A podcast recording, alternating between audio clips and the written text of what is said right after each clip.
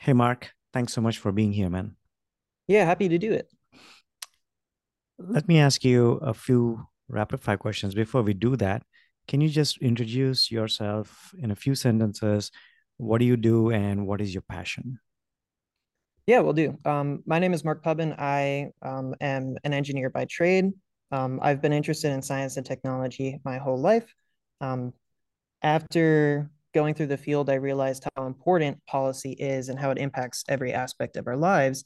And I became involved in policy advocacy as well as um, studying public policy and writing because I realized that it because it has such a big impact on my profession as it does every other profession. So I advocate for um, climate policy, um, energy policy, as well as affordable healthcare. Hmm. And if I had to ask you a few rapid fire questions, um, before we do that, what what kind of experience do you have in doing public policy? How many um, months or years have you been to the Georgia Assembly before? I've worked um, intensely in the Georgia Assembly for about a year. I first, or when it comes, in addition to that, I worked with the Public Service Commission, or I lobbied the Public Service Commission for Georgia for a cleaner energy plan. A lot of this involves making connections with local community leaders and stakeholders, the people that our elected representatives are meant to make decisions on the behalf of, and the ones that they're supposed to serve. It means getting them in a room, making sure that they um, collectively um, make their voices heard, and then carrying that and then converting that their needs and what they would like to see into policy and advocating that in meetings with elected leaders. Nice. So with that, I think that's uh, good enough for me to ask you the next question, which is, um, having worked at the Georgia Assembly, can you tell us like what rule you would like to change in the state government process? One of the biggest things is regards to the involvement of money in politics. Oftentimes, trying to serve the people, there's not a lot of money in that. There's a lot of money in serving special interests and making sure that you get favorable policy for businesses, but not for people. And as a result, the people that um, the people are, that are doing the job they are meant to do, which is to get the best policies for our state, they don't have the funding they need to do it. They don't have the staff they need to do it. And they often become outmatched, essentially, by special interests.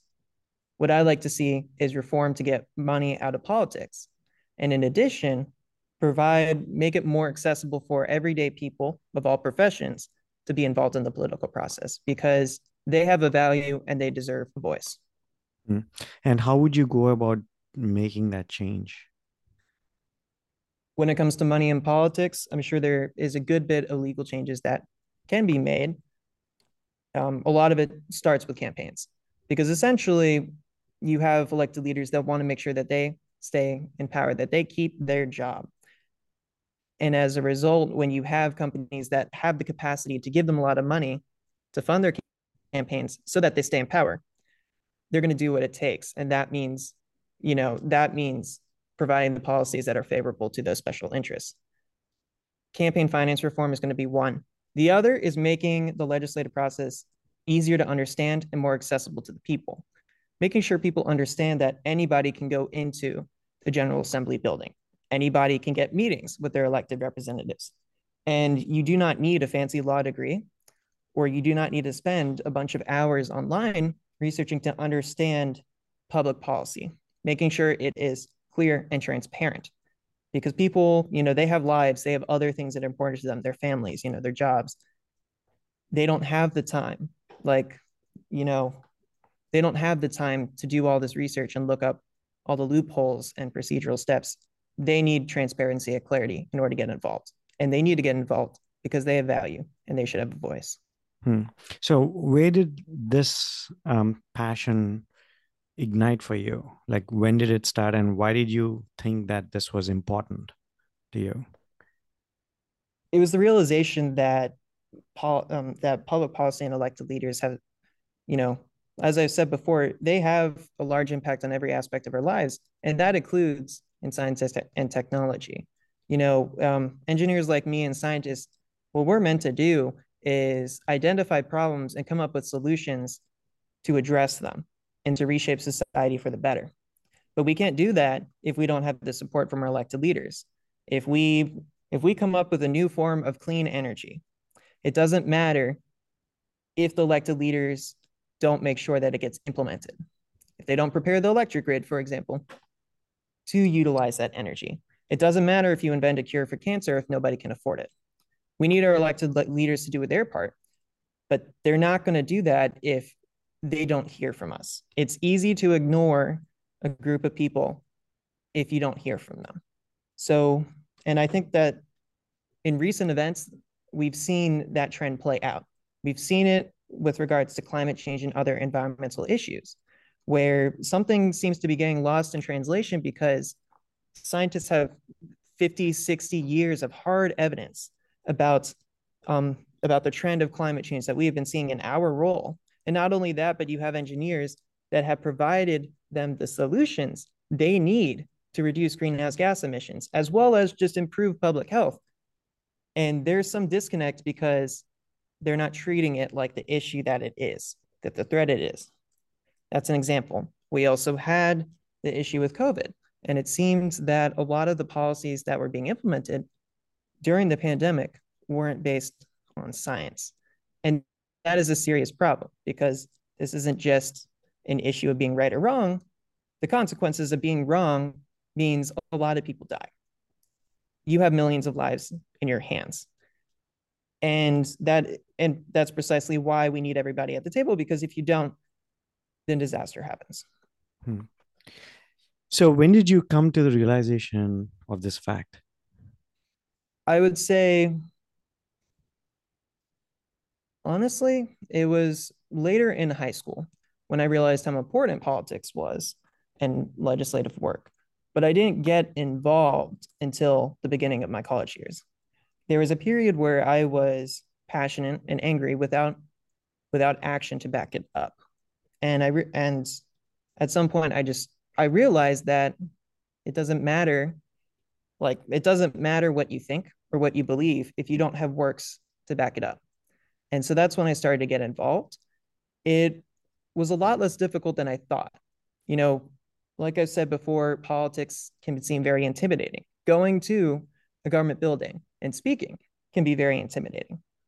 But the system is, but you realize that you're not, the leaders aren't aren't better than you.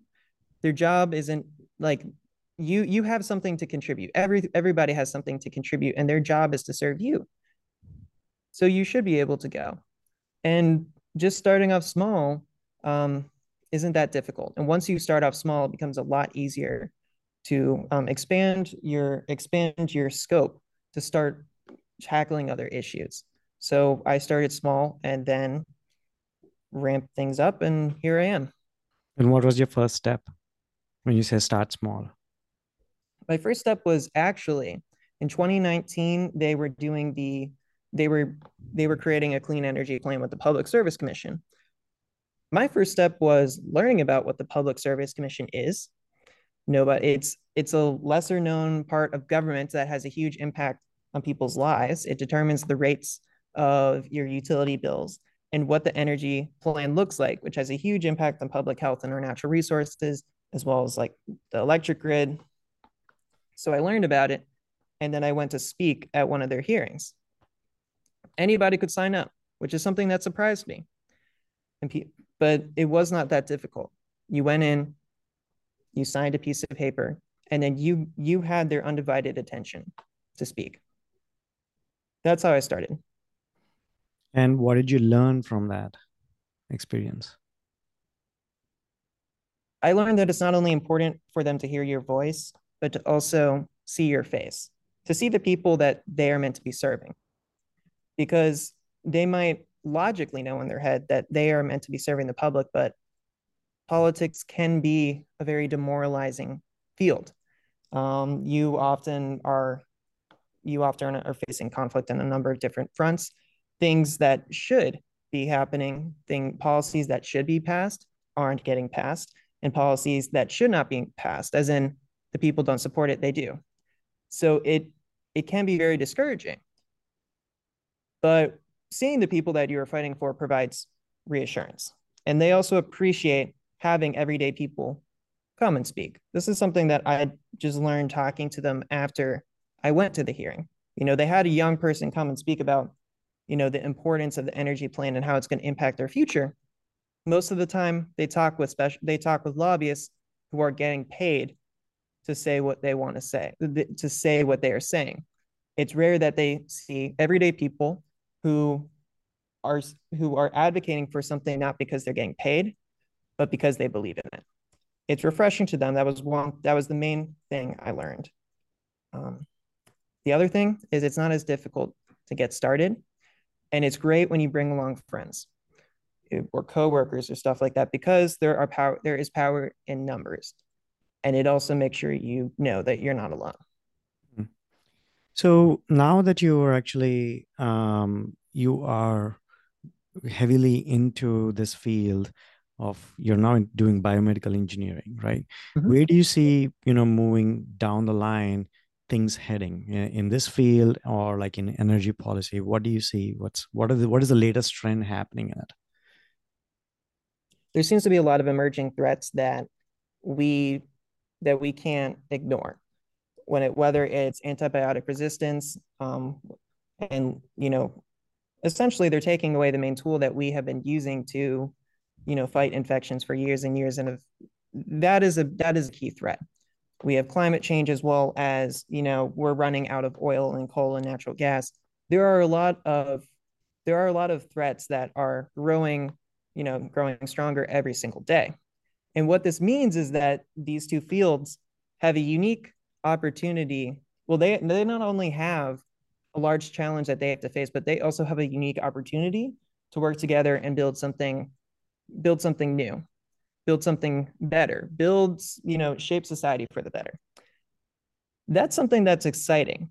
You know, in a field where science and technology, the whole thing is discovering new information, identifying problems, and building new devices or improving off of other inventions to tackle that. The whole idea is ingenuity. That's exciting when you have these challenges, it's not only terrifying to know the impact of if you fail, but it's also exciting to know what you can do if you succeed.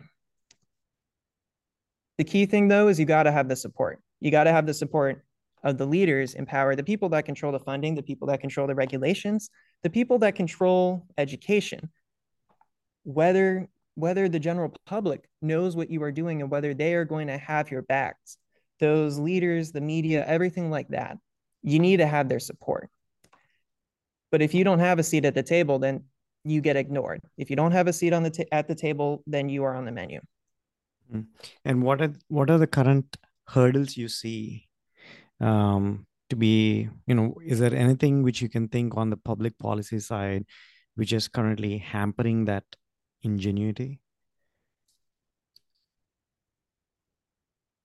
One thing is going to be the creation. Um, it's how they build how they've built you know society and the structure to prop up the existing technology. We have for example we have cities that are built around cars. There are a lot of roads but there's not a lot of public transportation. That is something that makes it difficult to to make progress in public transportation because you are not only fighting against you know let me let me rephrase this. You're not only having to come up with something new, but you also now have the responsibility of finding a way to change the rest of society without the people that without their support, without the support of leaders.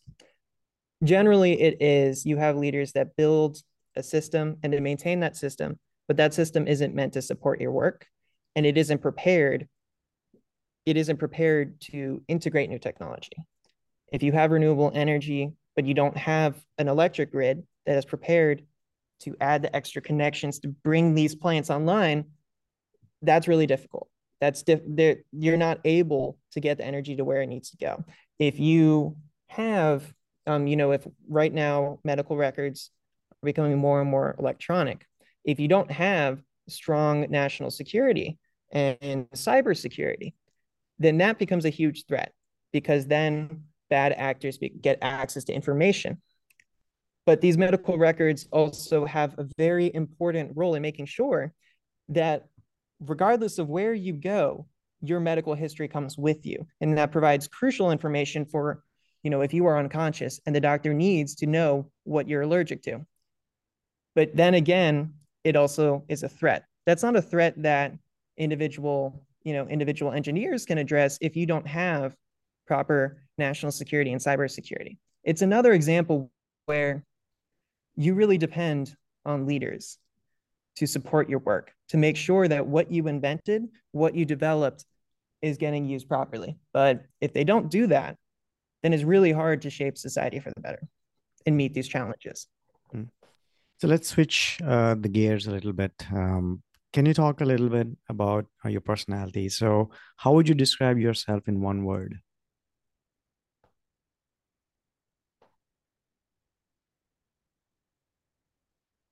That's a tough one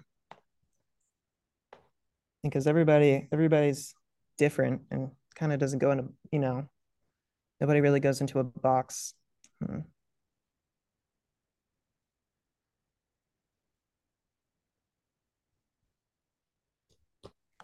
I just say hmm,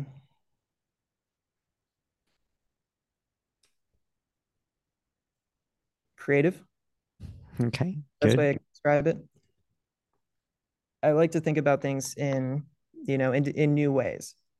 I I have fun with it. You know, the trial and error of you know whether it's engineering and science. You know, you you have a theory, you have a design, you try it, you see it fail, you change, you you alter it. That type of stuff. Creating new things is something that I enjoy doing. I like looking at things from different perspectives. It's just also it's also fun because when you do find something new, something that works, you know, it's very, it's exciting because now there's a new opportunity. Hmm. What is the one thing you would like to share which very few people know about you?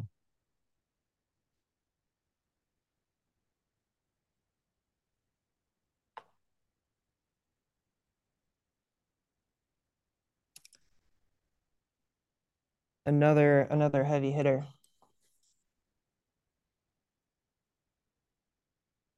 I'd say I don't like I don't like being told to stay in my lane. Hmm. You know, when it comes to politics or engineering, or when it comes to, you know, personal life and how I I don't like being told that you can't do something that you have to follow a role. In all honesty, I I like trying new things. I like providing new perspectives. But when people give you the sense that, you know, this isn't your place, you know, this isn't, you shouldn't be speaking, you shouldn't be involved in this, they're essentially telling you that you don't have anything to contribute, you know. And as I've said before, if you have a value, you have a voice. But if they tell you you shouldn't be speaking, they're telling you that you don't matter. That's not something I like. And when it comes to, and honestly, I think one of the reasons why I went into public policy and advocacy is because it is something that was challenging, something that isn't expected of scientists, you know, or engineers. It, it's because it was challenging. You know, you have to learn a whole new different set of skills. But I, I did it because it was difficult and it helped me grow as a person. But I also did it because I knew it was important. It didn't matter if folks said I shouldn't do it. And it didn't matter if a part of me thought I wouldn't be able to do it. And you know, I'm still not sure if I'm able to. We we don't know what the future holds. But I just in general say if people tell you to stay in your lane, don't let that affect you. You know, it's your decision, not theirs. Good, good suggestion. What are you thankful for? I mean, I'm thankful for my family. Um, I'm thankful for my job where I am. I mean, it really is just the bread and butter because ultimately you can't you can't give yourself to you know you you can't give yourself to public service or volunteering or anything or helping other people if you aren't on solid footing on yourself right you it, it's the expression is that an, a teapot can't pour if it's empty You know, I'm I'm thankful for my family. I'm thankful for my health, and just because it's not something that is granted, or it's not something that you know is everybody has. Okay. What is your favorite hobby? Because I do often worry about like science and you know the challenges we're facing as well as politics and stuff. I do like to do things that take my mind off of it. You know, um, kind of when you when I say de-stress, something that takes my that demands my attention so that I don't have to think about it and I can relax. Oftentimes for me, that's team sports, you know, um, soccer, volleyball, football. Working out by yourself, that doesn't that doesn't do it for me because I'm not having to interact with other people. And my mind can go wandering wherever it wants to go, which oftentimes is worrying about the problems we have to face.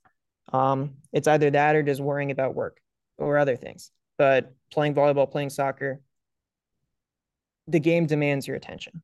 And I like that because it frees up my mind and it just is a de-stressor. So that's probably my favorite hobby is playing team sports.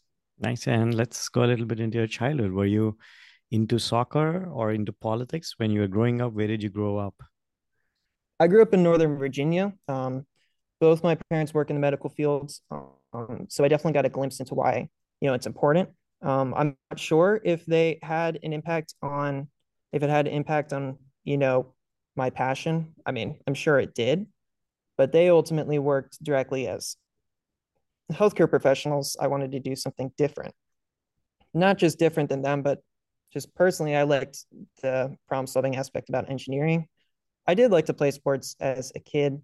Um, I mean, it's just, it's something that, you know, everybody kind of gets involved with. They get signed up for it, and then that they just go from there. I, but I've always known I wanted to be involved in science and technology. I didn't know that I wanted to be involved in policy. Um, the only, but I did know is that I liked arguing with people. Um, I liked having those conversations. It wasn't really something that's intentional, but eventually, when you hang around your parents and grandparents and stuff, especially at Thanksgiving, you have those conversations. And oftentimes, I, you know, I, I, regardless of how young I was, I didn't think that I had to listen and not speak. You know, I everybody has something to contribute. Everybody has a unique perspective. And so I like to chime in. And ultimately that led me to get more involved rather than just listen and believe what other people told me to try and think for myself. And when you do that, you realize that you you you become aware of problems that need to be fixed you know, because you don't assume that everything the way it is right now is perfect. It's not. There's a lot of different things that can be fixed, you know, that we need to address. So I didn't know that I wanted to be in public policy and politics, but I guess my personality just led me into it. And looking towards the future, where do you see yourself down the line, like five years, 10 years down the line? Who knows what the future holds you know? You you make a plan and then god laughs at laugh at laughs at it you know? I mean i do i do know i want to be involved in policy in some way shape or form. Whether it's what i do now which is you know i have my i have my job in engineering that i love and then outside of my job i also do am involved in policy. It could be that or i could take a more central role in public policy whether that's you know, um, whether that's directly working for an elected official, I don't know.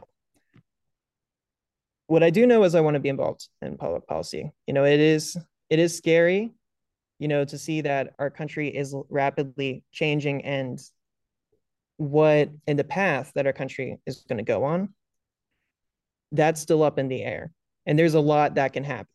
There's a lot of exciting things that can happen and progress that can happen, but there's also a lot that is there's a lot of terrifying things that can happen. And I I've never been the type of person that just wants to sit on the sidelines and watch it happen. Um, you know, I can't I can't do stuff that everybody's going to agree with. Regardless of what I do, I'm going to piss off a bunch of people. I'll do my best to try and, you know, be respectful, but at the end of the day all I can do is follow my convictions and just and you know, and just follow that. So I'm going to be involved in policy, whether um, regardless of what path it takes, because I guess when I'm when I'm older, I don't really want to regret not doing something, not being a part of something, whether it's a part of something wonderful or a part of something that was necessary to stop, you know, a terrifying outcome. Mark, I would like to conclude this by saying you really do have a lot of conviction. Um, and with the willpower you have, I'm pretty sure you'll go places. Thanks so much for spending these 30 minutes with me. Uh, thank you. Yeah. Um, thank you for having me on. I've enjoyed our conversation.